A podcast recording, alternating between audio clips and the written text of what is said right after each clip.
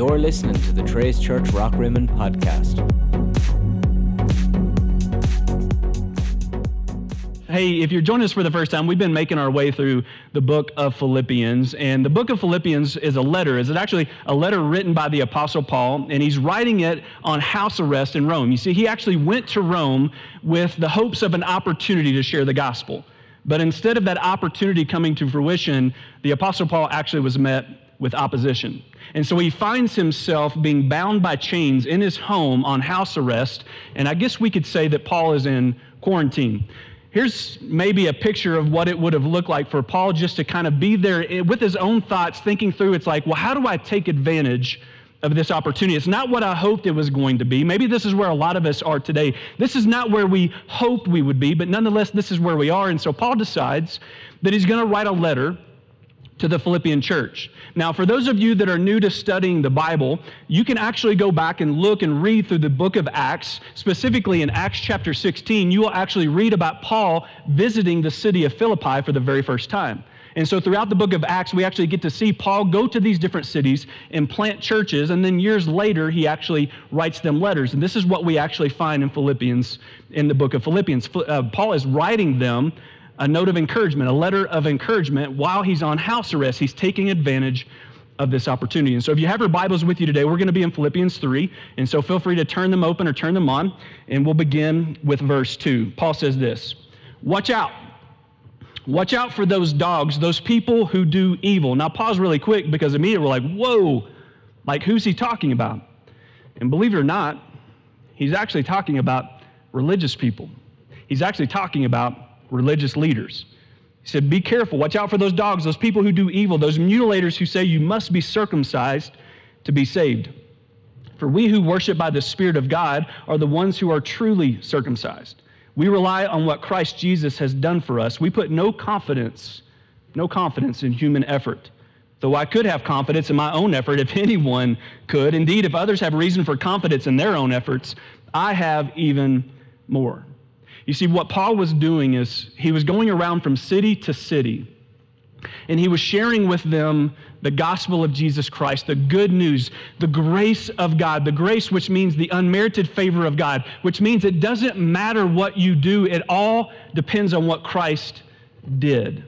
And so we don't have to perform for God. We don't have to worry about whether or not we've done enough. Are we in the good graces of God? Have we been forgiven? Have we done enough good things? Paul says, listen, it's not about that anymore. It's not about following a bunch of rules. It's not about following a bunch of rituals. It's about what Jesus did. And even the smallest sin that you have ever committed will actually separate you from God because God created you in His likeness, wanting you to be perfect, but knowing that you can never be perfect, the only way that that separation could be filled as if, if someone actually lived a perfect life.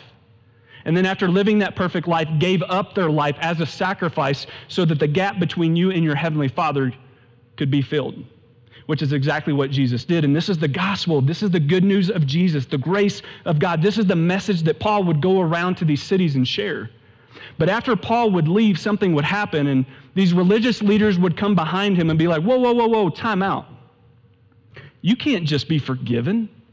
Like, you have to do some stuff. In other words, you can't belong before you behave. Can we, like, camp out there for a second? Because I bet some of you, unfortunately, grew up in churches like that. I bet some of you probably were taught religion at its worst, where it's like, yeah, yeah, yeah, the, this, you know, Jesus story of him sacrificing his life for you, yeah, that's real and that's true. You need to believe in that but you still need to perform. You still need to make sure you do certain things and you act certain ways and you don't hang out with certain people because if you do, then you can't belong because you can't belong before you behave. That's religion at its worst. And so Paul says, okay, if anyone, if anyone could have been moved to the front of the line because of all the good stuff that they did in the name of God, then I should have gotten the gold medal. Let me show you what he says. He said, I was circumcised when I was eight years old. I'm a pure blooded citizen of Israel and a member of the tribe of Benjamin, a real Hebrew if there ever was one. I was a member of the Pharisees who demand the strictest obedience to the Jewish law. I was so zealous that I harshly persecuted the church. And as for righteousness, I obeyed the law without fault. In other words, Paul was saying, listen, I was the real deal. I wasn't an imposter sending emails trying to pretend like I'm somebody that I'm not. Jerk, whoever you are out there. Jesus loves you. He still loves you, but I can't believe there's people trying to impersonate me to get people to scam them out of gift cards. Paul says this, but whatever I gained, whatever gain I had, I counted as loss for the sake of Christ. Indeed, I count everything as loss because of the surpassing worth of knowing Christ Jesus my Lord. For his sake, I have suffered the loss of all things, and I count them as rubbish. Now, for those of you that are going to be talking about this later in a group context, I would love for you to do a word study on the word rubbish there. The Greek word is skubalon, because you might find something interesting. But Paul says, For his sake I have suffered the loss of all things, and I count them as crap in order that I may gain Christ. I bet we can make a parallel here in our personal lives. You see, I bet that there's been a season or a moment in our life where we thought, man, if we could just attain this, if we could just accomplish this, if I could just get my hands around this, that it's going to bring fulfillment. It's actually going to bring whatever it is that inside of me feels like is missing. And maybe for you, that was a certain occupation that came with a title. Maybe for you, it was some kind of accomplishment that you wanted to, to push through or to overcome. Maybe for you, it was a certain status or a certain amount of money. And then after after you attained it, after you achieved it, after you accomplished it, you learn, man, that didn't bring me, that didn't bring me the fulfillment that I thought it was going to. And we consider a lot of those things that we thought were going to bring us so much gain, we start to see them as more of a loss. And then something happens. You see, I think as we get a little bit older in life, it's almost as if the opposite begins to take place. And I hear people talk about how, man, I'd give it all up every accomplishment, every dollar I've ever earned. I'd give it all up if I could just get my husband to love me. I'd give it all up if I could just get one of my kids out of that damaging relationship. I'd give it all up if I could just get my friend to overcome that addiction. I'd give it all up if I could just have a relationship with my dad. I don't know if you've ever heard the story of Andre Agassi. I'm sure you know him. He was a famous tennis player, is a famous tennis player, and man, for all intents and purposes, like he achieved the American dream. Andre won several different tournaments. Um, he was number one in the world for a little while. But if you read his autobiography, you'll learn that uh, Andre Agassi actually hated tennis. And the reason he hated tennis is because of how hard his dad pushed him for greatness in the early parts of his life. And how he would have given it all up if he could have just had a loving relationship with his father. Let me ask you a question. Has this crisis has it opened up your eyes at all? Because I'm convinced that God wants to seize this moment in your life. I really am. I'm convinced that God wants to seize this moment in your life and to use this crisis to bring about clarity. Clarity on some things that maybe you weren't seeing before all of this happened. And maybe it's because we were living at such a crazy pace, or maybe it was because we were trying to accomplish or attain things that we thought were going to bring us fulfillment. That ultimately, right now, we're learning not only do we not really have control over as much as we thought we did, but they weren't bringing us the fulfillment that, they, that we thought that they would. And so, have you taken a moment? Have you taken a moment just to invite God into your life and your mind and your heart and your soul? And say, God, would you just bring about some clarity for me right now? For things that maybe I wasn't seeing as clearly, but now I've got some time. And just like the Apostle Paul, being quarantined, not having a whole lot to do, being bound by chains, having some time to reflect on what it is that maybe God wants to get his attention on. Clarity on the things that matter the most, beginning with Jesus. Here's how Paul put it He said, I want to know Christ.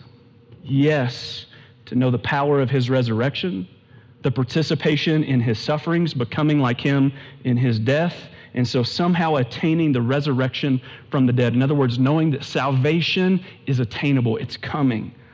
Not that I've already attained all this, Paul said, or have already arrived at my goal, but I press on. I press on and I take hold. Keep those words in your mind. I take hold of that for which Christ Jesus took hold of me. In other words, because of what Christ has done and putting our faith and trust in Him, He's giving us a new purpose.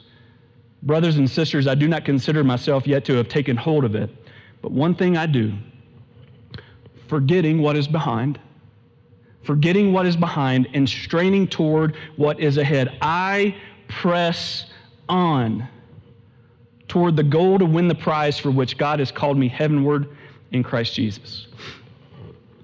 Let's take a moment and let's get really practical. Right now, I, I feel like uh, there's a, a sentiment that many of us are sharing together where it's like, man, we're ready to move on. We're ready to get past this. We're ready to get back to whatever the new normal is going to be in front of us. We are ready to press on. But can I ask you to slow down for just a moment and answer this question? Press on towards what? Press on towards what? Normal? Nobody's told you yet. Normal is dead.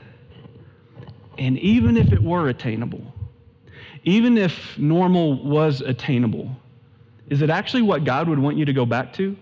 In other words, what we once had behind us, is that what God wants us to step back into and take hold of once again? Or are there some things that God actually wants, wants us to leave behind.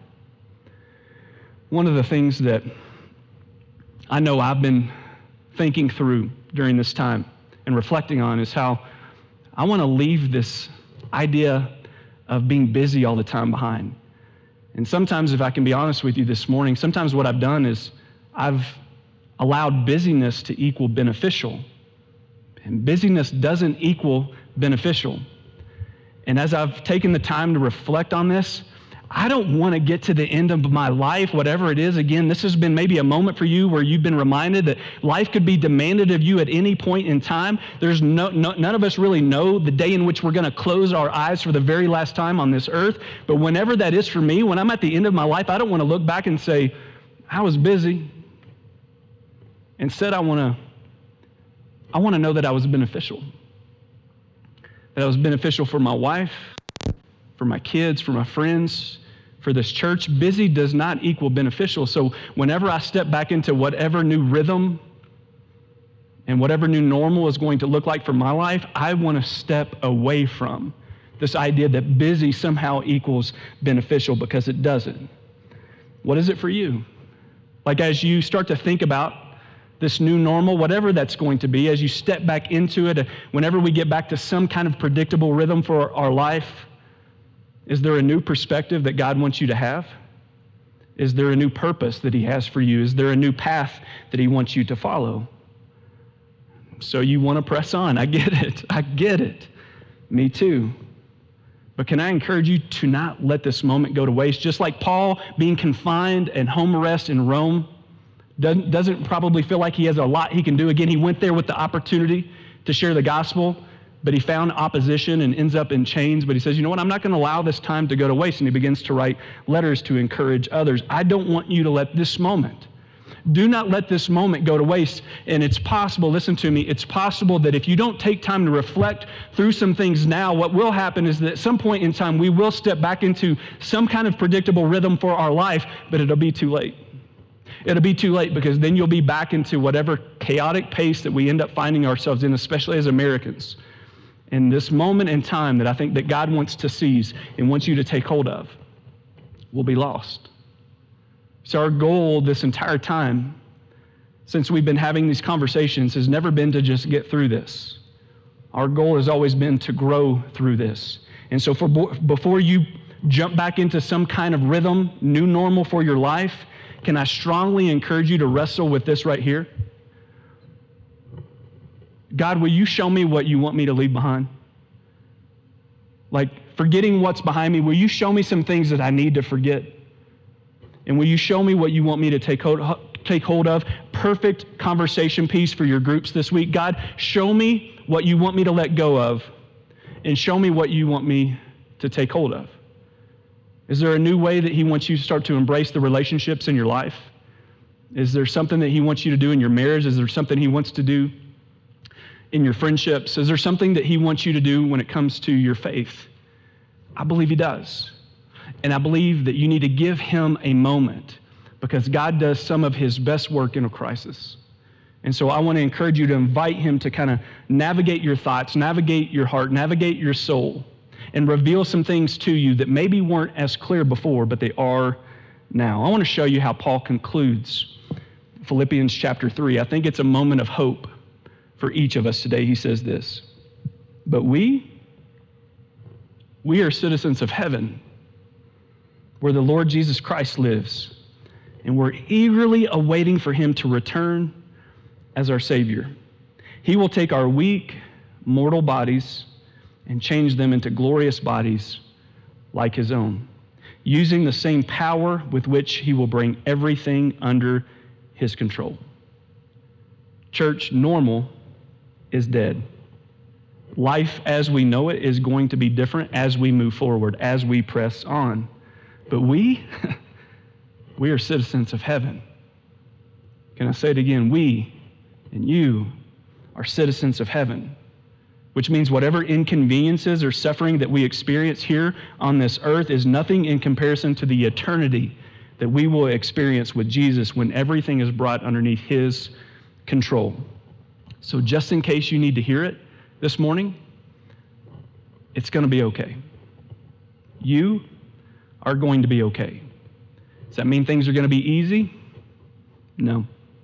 Does that mean things are going to be ideal? No. Does that mean it's going to be pain free? No. But it will be okay because hope is very much alive, and his name is Jesus. And just in case you need a little pick me up this morning, I'm going to invite this little guy named Ryan to bring it to you. Check this out. Don't worry about a thing, cause every little thing is gonna be alright. I woke up this morning on my horizon. Three little birds were on my doorstep singing sweet songs, melody blowing true. And they said, This message is you. they said, Don't worry about a thing, cause every little thing is gonna be alright. Don't worry about a thing. Cause every little thing is gonna be alright. Hope is very much alive. And you, you're a citizen of heaven. And one day we're not going to be subjected to the uncertainties of this life, the things that feel like they get shaken underneath our feet, the things that we probably are learning right now in this season we really don't have any control of. But hope, hope is very much alive. And his name is Jesus.